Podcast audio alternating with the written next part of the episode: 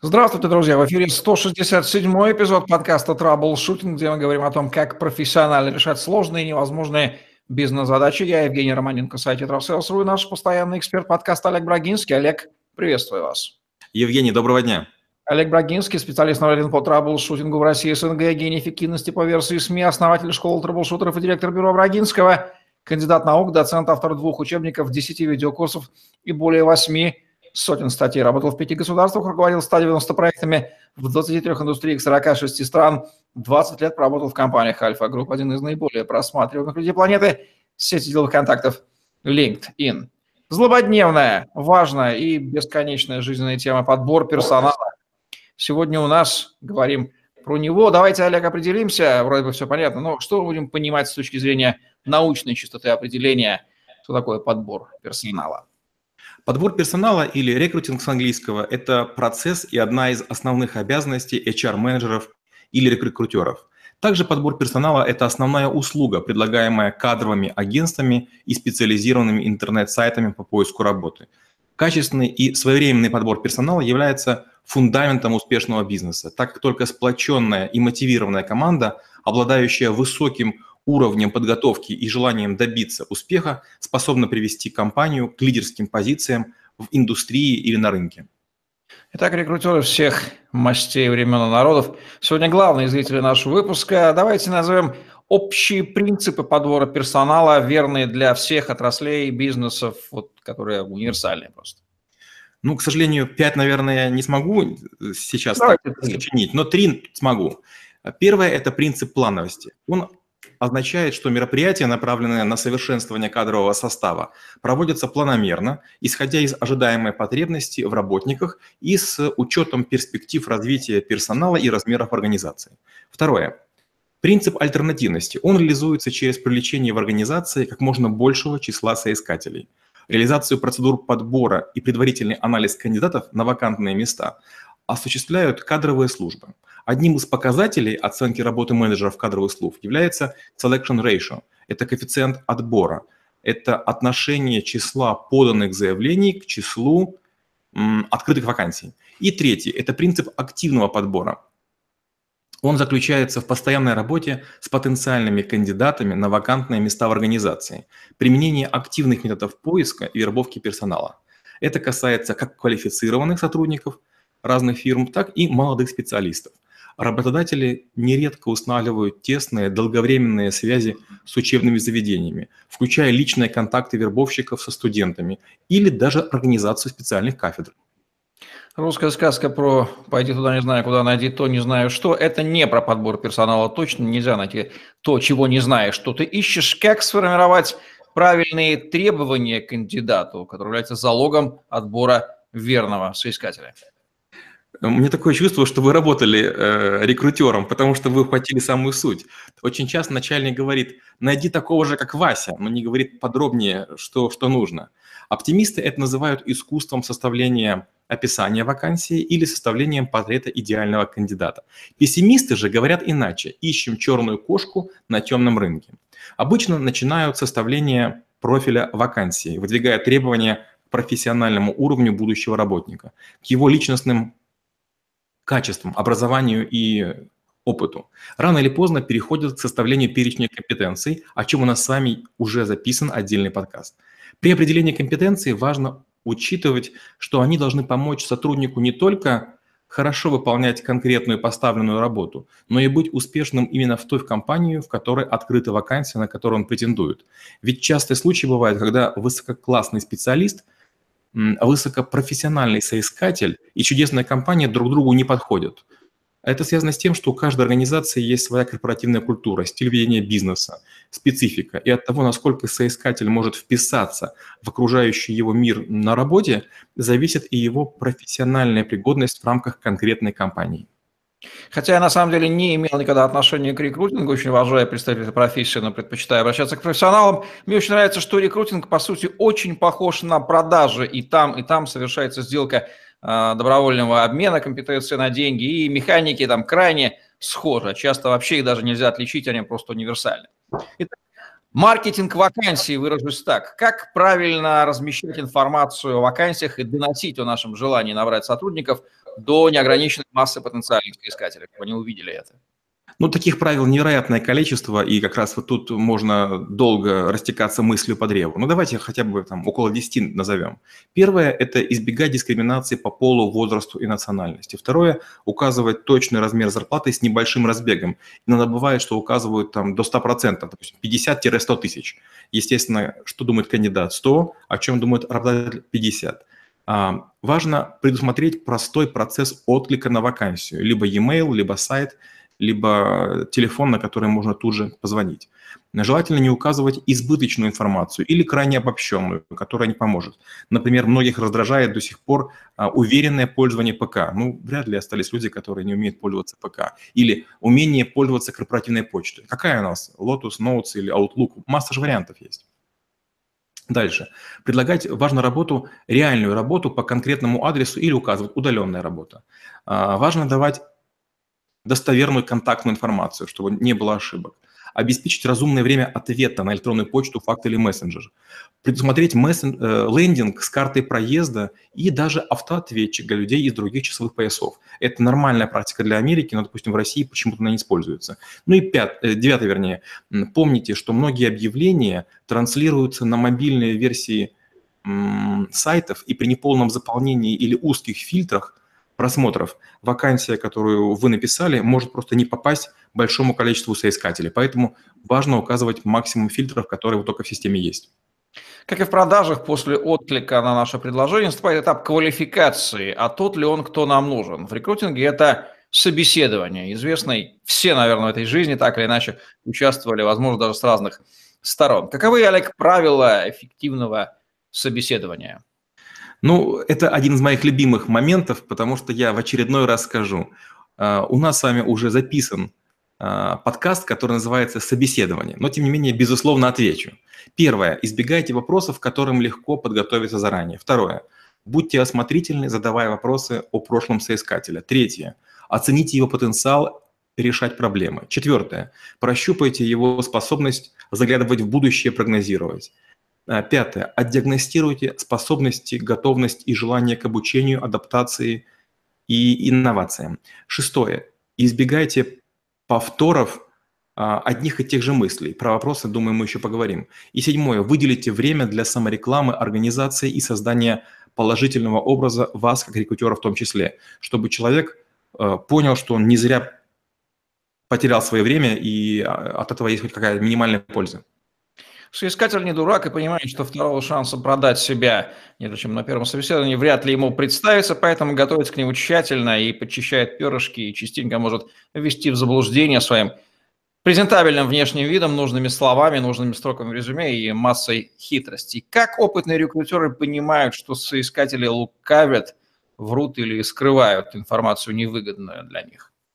Вы абсолютно правы. Действительно, люди, когда готовятся к интервью, они, вот, даже сказали правильное слово, чистят перышки. Именно так, так и говорят. А тут в самую пору опять злоупотребить нашим служебным положением и отослать в подкасту «Язык тела». Но также хочется предостеречь, что, им, что чтение поз, жестов и мимики все-таки лучше учиться вместе с э, живым учителем и проводить опыт разбора поведения претендентов вместе с ним. Но правила такие. Первое. Задавайте вопросы об одном и том же под разными углами, различными словами с различной семантикой. Второе. Обращайте внимание на оговорки, что называется по Фрейду, или отговорки, то есть чего человек не делает, не делал или не собирается делать. Третье. Выясните, что человеку не хватает, на что он копит, что хочет купить в ближайшем будущем. Четвертое. Не поленитесь порыться во всех социальных сетях до самого первого поста, в каждой сети до самого первого поста этого человека, заранее до того, как он придет. Пятое. Оцените язык жестов, его соответствие или так называемую рассогласованность а, с демонстрируемым поведением. Шестое. Следите за уровнем конкретики и задавайте вопросы с очевидно возможным приукрашиванием при ответе. И седьмое. Помните принцип Коломбо. В конце, в быстром темпе, глядя немигающим, невинным взглядом в человека, задайте ему вопрос. Меня посетила мысль, что рекрутеры могут оказаться неплохой целевой аудиторией для нашего подкаста в принципе, поскольку одно перечисление навыков, а ведь они отбирают людей именно с ними, уже здорово помогает им ориентироваться в том, как же надо владеть навыком – как нужно тестировать навык, они могут даже и фильтровать потенциальных лидов нашим подкастом, давая послушать и спрашивая, что он об этом думает, все становится понятно. Давайте на этот раз назовем не 3, не 5, а аж 10 ошибок, ибо я знаю, что они есть, главных при подборе персонала в целом. Как они будут формулироваться?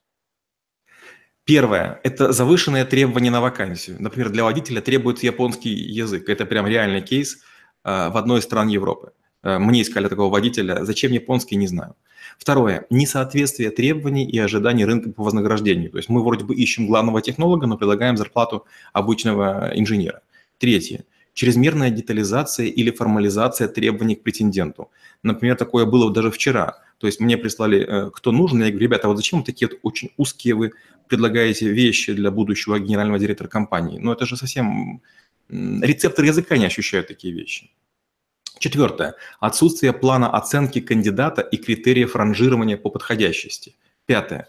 Введение процесса в текстовом или бумажном виде. Лучше всего иметь либо таблицу в Excel, либо базу в Access, либо специализированную. Так сможете быстро делать выборки, сортировки и так далее. Шестое. Задавать разным людям разные вопросы. Потом не сможете сравнить. Лучше задавайте всем одно и то же. Седьмое. Очаровавшись с первой секунды в кандидате прекратить опрос, внутренне решив, что остальным кандидат непременно приглянется. Восьмое. Не заметить существенные разрывы необъяснимого характера в течение трудового стажа. Пару раз мне попадались люди – вышедшие из мест не столь отдаленных, которые отсидели там по полтора-два года, и это не заметили даже моя служба безопасности. Девятое – это безусловное доверие к кандидату из-за громких или авторитетных рекомендаций. На рекомендации обычно обращают внимание любители. Профессионалы проверяют кандидатов по своим каналам.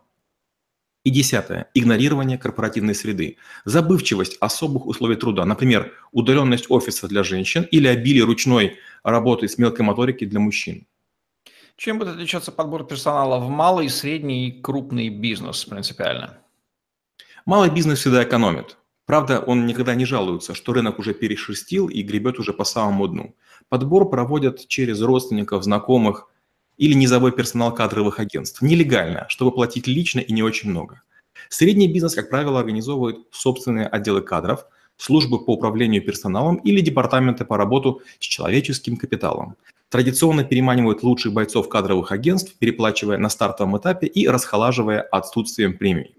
Крупный бизнес сочетает три вида подбора. На массовые и регламентированные специальности нанимают местные агентства – для специфических и уникальных должностей среднего уровня содержат собственные отделы подбора, и высшее руководство и региональных менеджеров нанимают через международные компании с громким именем и прописанными гарантиями.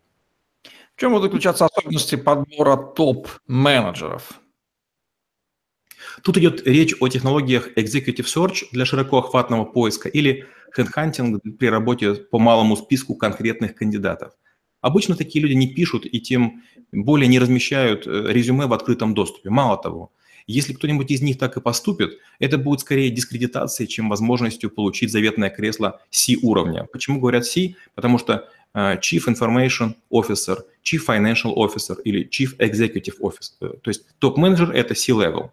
При Executive Search начинают составление списка компаний, которые похожи по индустрии, по размеру, по типу бизнеса, по проблемам, которые сейчас или уже были преодолены. Нередко сможет, смотрят на смежные области, например, из категории типовых клиентов компании заказчика на поиске, на поиске топа. Составив так называемый long list, то есть длинный список, приступают к его негласной проработке. Напротив каждого кандидата появляются многочисленные ячейки, а, публичен или закрыт. А, сколько раз менял работу, кто может вывести на прямой контакт, сколько может стоить по оценкам известного имущества. Изучаются фотографии одежды, дома, если есть, э, собаки, личного транспорта. Просматриваются уровни гостиниц с отдыха по фотографиям социальных сетей. Список приоритизируется, и в малом кругу руководители вместе с консультантами решают, кто с кем и когда будет контактировать, чем мотивировать и что предлагать. Нередко предложения крайне неконкретны. То есть на, на базе первых оценок составляется так называемый потом шорт-лист или короткий список, обычно 3-5 кандидатов.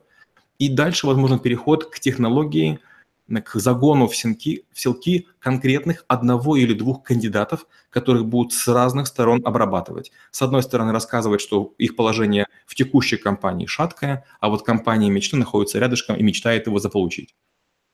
Рекрутеры. Кто, собственно, эти люди, какая их квалификация, каков опыт и почему среди них превалируют женщины? Рекрутер должен владеть методами проведения интервью и разбираться в рынке труда. Как правило, рекрутеры специализируются на определенной отрасли. Например, это телеком или банкинг или страховой бизнес.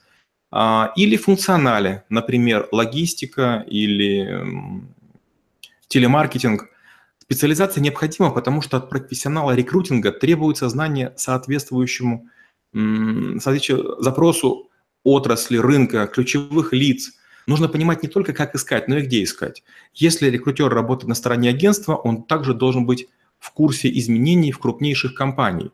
Когда какая-то компания собирается кого-то менять, он должен об этом знать по слухам. Если он знает постфактум, это для него, по сути, фиаско.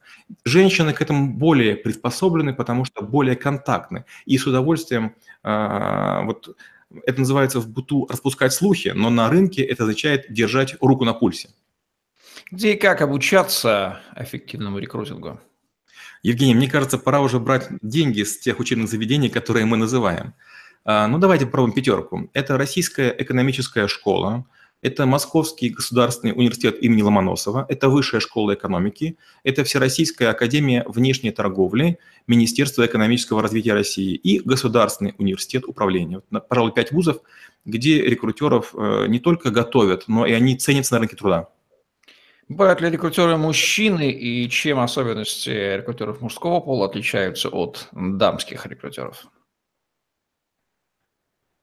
Конечно, бывают. Рекрутеры женщины характеризуются большим количеством контактов в телефонных книжках. От них я подхватил крайне полезную привычку. При попадении в мои руки визитки или входящем звонке я немедленно записываю ФИО, должность и компанию этого человека. В настоящее время в моем телефоне – 73 тысячи контактов из 19 стран. И это колоссально выручает в разные периоды. Мужчины работают иначе. Они чаще встречаются, и вместо человеческого общения работают баш на баш по принципу «ты мне, я тебе» или «выручу сейчас, будешь должен». Они часто коррумпируют людей, имеющих доступ к базе данных, а, специальной информации или работающих в местах обработки персональной информации.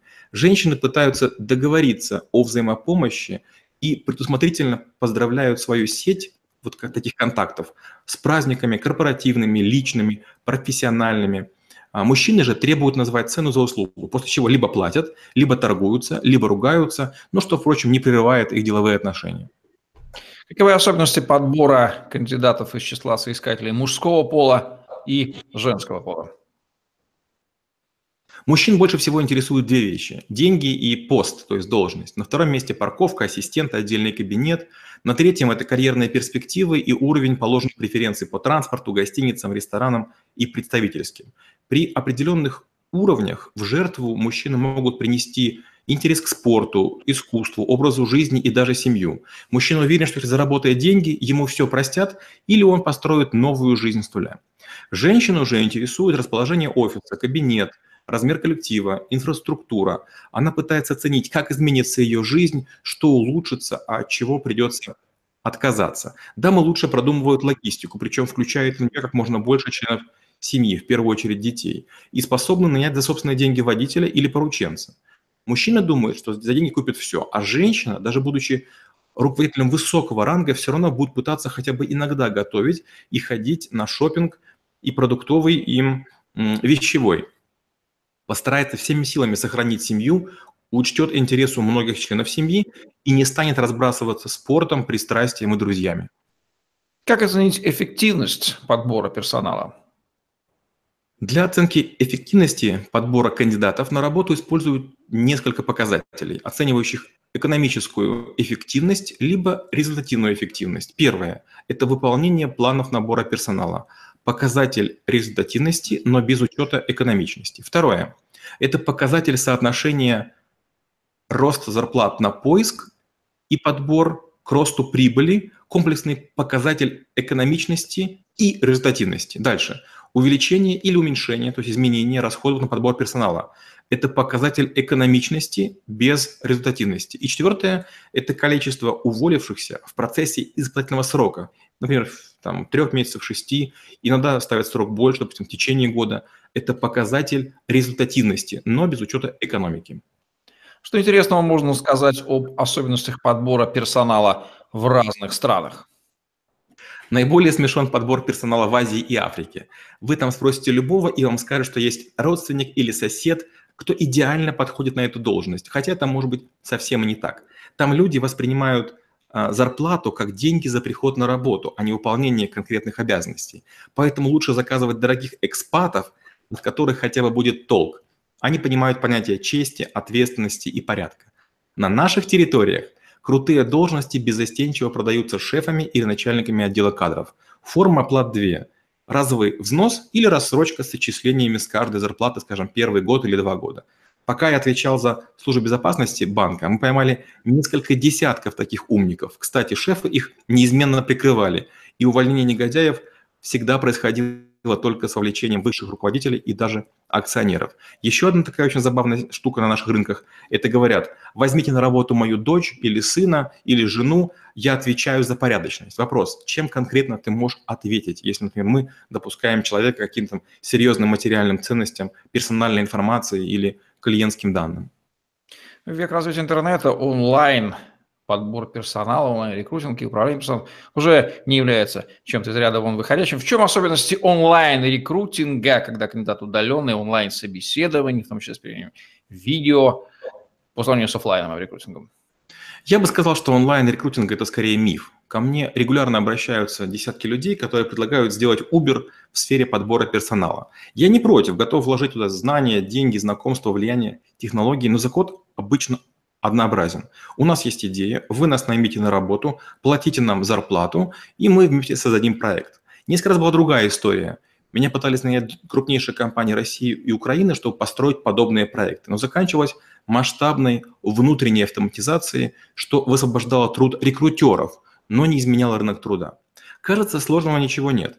Приложение создать, которое будет тестировать э, кандидата и с помощью push-сообщений уведомлять, что есть шанс попасть на собеседование. Тем более, что мы знаем его профиль и знаем текущую зарплату и, возможно, должность, на которую он претендует. Но реальность такова, что при тестах половина кандидатов не приходит на акцептованные ими же собеседования. 20% их переносят, а 30% врут при заполнении опросников. То есть, к сожалению, как только мы перестаем с людьми общаться, мы получаем чудовищное искажение информации. Какие кейсы удачного и неудачного подбора персонала запомнились вам в практике? Практически всегда я подбор персонала провожу самостоятельно. Был у меня опыт работы с внешними компаниями. Из плюсов это, конечно же, скорость, и из минусов невероятная формальность. Повторно работать не захотелось ни разу. Бывают крутые рекрутеры, которые подбирали нужных мне людей с первого раза без рассказов о том, как это было сложно. Поэтому я больше верю в людей, чем в компании, бренды или системы. Удачные примеры э, подбора персонала в моей компании и проекты клиентские, партнер, партнерские, у меня ассоциируются с многоуровневыми тестами, когда через серию сит пробиваются лучшие. Для этого я сознательно переплачиваю, чтобы ветер рынка был направлен на меня и была драка за эти позиции. Неудачное связано с работой локальных операторов при подборе руководителей уровня членов правления. Приходят прилизанные правильные люди, которые правильно рассуждают, но надеются, что всю работу за них сделают подчиненные. Какой-то, знаете, каменный век – и рабовладельческий строй в одной голове под маской цивилизованного человека. Каждый говорит, я буду руководить, и мои подчиненные знают, что делать. Из продаж в HR перекочевало новомодное понятие HR брендинг, когда компания старается продать на уровне бренда потенциальным соискателям и работникам. Что это такое, зачем это нужно и как это работает? HR-бренд – это возможность платить меньше, потому что работать у вас престижно. Когда мои бизнесы лидировали на своих рынках, то ко мне постоянно приходили сильные специалисты, просясь даже на понижение должности и, и или зарплаты. Так и заявляли. Через год-полтора нас заберут меньшие компании на более высокие посты и щедрые компенсационные пакеты. Я постоянно на это велся, потому что бизнесы расти, росли, люди масштабировались, вместе с ними и по факту никто никогда не уходил.